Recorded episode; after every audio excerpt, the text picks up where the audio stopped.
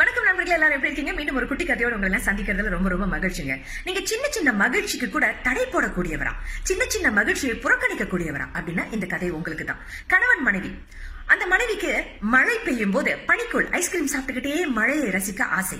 தான் படித்த கதை கவிதைகளை கணவரோடு ஆராய்ந்து விவாதம் செய்ய ஆசை.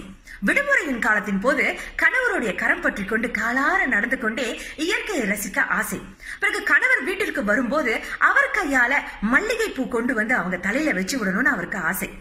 அப்புறம் கணவர் சாப்பிடும் போது தினசரி இல்லாமல் போனாலும் ஏதாவது ஒரு நாள் அவர் சாப்பிடும் முன்பு மனைவிக்கு ஊட்டி விட்டுட்டு சாப்பிடணும் அப்படின்னு அவங்களுக்கு ஆசை.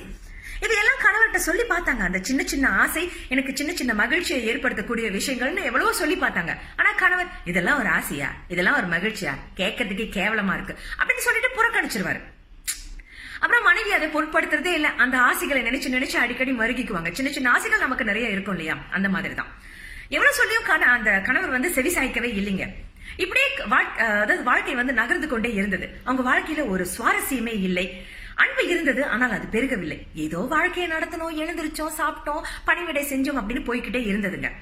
மன விரக்தி ஏற்பட ஆரம்பித்ததுங்க. சோர்வு தட்ட ஆரம்பித்தது வாழ்க்கையில. அப்ப அவங்க அன்பான தோழிக்கிட்ட அவங்க அந்த விஷயத்த சொல்றாங்க. எனக்கு மனசு ரொம்ப பாரமா இருக்கு. என் கணவர்கிட்ட இந்த சின்ன சின்ன மகிழ்ச்சியை கூட நான் எதிர்பார்க்க முடியறது இல்ல நான் என்ன பணம் காசா கேட்டேன்? இல்ல நகை நட்டு கேட்டேனா? சின்ன சின்ன மகிழ்ச்சிகளை கூட பூர்த்தி செய்ய முடியலன்னா என்ன கணவர் அப்படின்னு.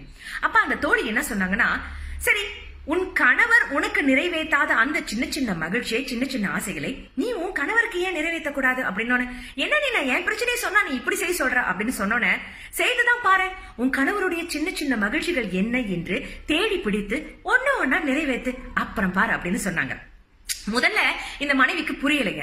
பிறகு சரி செய்துதான் பார்ப்போமே. என்னதான் நடக்குதுன்னு பார்த்துருவோமே. எவ்வளவோ பார்த்துட்டோம். இதை பார்க்க முடியாதா அப்படின்னு சொல்லிட்டு கணவருக்கு பிடித்தமான விஷயங்களை ஒன்று ஒன்றாக ஆராய்ந்து தேடி பிடித்து செய்ய ஆரம்பிச்சாங்க. கணவருக்கு வேலை முடிந்து வீட்டுக்கு வந்தோடனே வீடு அப்படியே சாம்பிராணி புகை அப்படியே இருக்கணும். நல்ல மனமா இருக்கணும். அப்புறம் மெல்லிசை பாடல்களை கேட்டுக்கிட்டே கிரீன் டீ குடிச்சுக்கிட்டே அப்படியே படுத்திருக்கணும். அவருக்கு ரொம்ப ஆசைங்க. மனைவி கணவர் கேட்காமலே அதை செய்ய ஆரம்பிச்சாங்க. பிறகு எங்க அம்மா அப்படியே சோறெல்லாம் பிசைஞ்சு சாதத்துல குழம்புலாம் ஊத்தி பிசைஞ்சு கையில கொடுப்பாங்க. அதை சாப்பிட ஆசையா இருக்குன்னு அவர் சொல்லியிருக்காரு. அப்ப மனைவி அதை செய்ய ஆரம்பிச்சாங்க. கணவர் ரொம்ப வேலையா இருக்கும்போது இவங்களே சாதத்தை பிசைஞ்சு அவருக்கு ஊட்ட ஆரம்பிச்சாங்க. கணவருக்கு வாரத்திற்கு ஒரு முறையினும் ஷாப்பிங் போக பிடிக்கும். மனைவி அவங்களோடு கணவர் கேட்காமலே ஷாப்பிங் அழைச்சிட்டு போனாங்க. அவருக்கு பிடித்தமானதெல்லாம் வாங்கி கொடுத்தாங்க.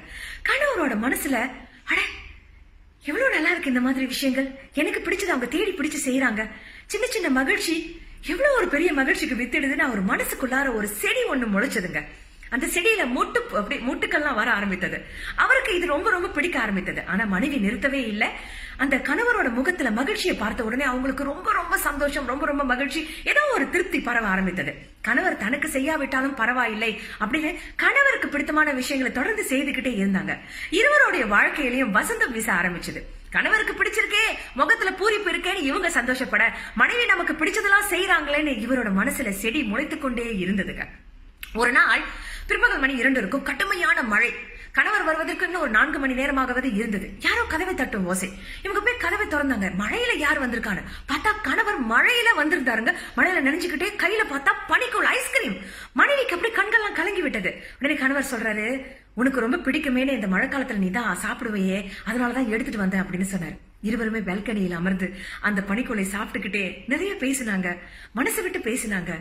சந்தோஷம் மட்டுமே நிறைந்திருந்தது. அன்றைக்கு இருவருமே ஒன்றை உணர்ந்தார்கள். சின்ன சின்ன மகிழ்ச்சியாக நாம கருதக்கூடியதுதான் பெரிய பெரிய மகிழ்ச்சிக்கு வித்திடும். பெரிய பெரிய ஒரு மகிழ்ச்சிக்கு பெரிய பெரிய விஷயங்களுக்கு கதவை திறந்து விடும் அப்படின்றத இருவருமே நன்கு உணர்ந்தார்கள். அன்று முதல் ரெண்டு பேருமே ரொம்ப அன்பா அனுசரணையா இருவருக்கும் தேவையான சின்ன சின்ன மகிழ்ச்சியை பகிர்ந்து கொண்டார்கள். இப்ப ஒரு செடி வளரணும். அது நல்லா வளரணும் நல்லா பூ பூக்கணும்னா நம்ம என்ன செய்வோம்? தண்ணி ஊத்துவோம் உரம் போடுவோம். ஆனா மனித மனங்களை பாதுகாக்கிறதுக்கு நம்ம என்ன செய்யறோம்? ஒண்ணுமே செய்யறது இல்ல இந்த மாதிரியான சின்ன சின்ன விஷயங்கள் தான் சின்ன சின்ன மகிழ்ச்சிகள் தான் நாளைக்கு பெரிய பெரிய மகிழ்ச்சிக்கு வித்திடும். பாதையை வகுத்திடும். அதனால மனித மனங்களை பாதுகாப்போம். அது சின்ன மகிழ்ச்சியா இருந்தாலும் நிறைவேற்ற முயற்சி பண்ணுங்க. காடி பங்களா காசு பணம் நகை நட்டு கேட்கலங்க. சின்ன சின்ன மகிழ்ச்சி தானே. நிறைவேற்றுங்க நீங்களும் சந்தோஷமா இருப்பீங்க. அவங்களும் சந்தோஷமா இருப்பாங்க. வாழ்க்கை வாழ்வதற்கே வாழ்வோம்.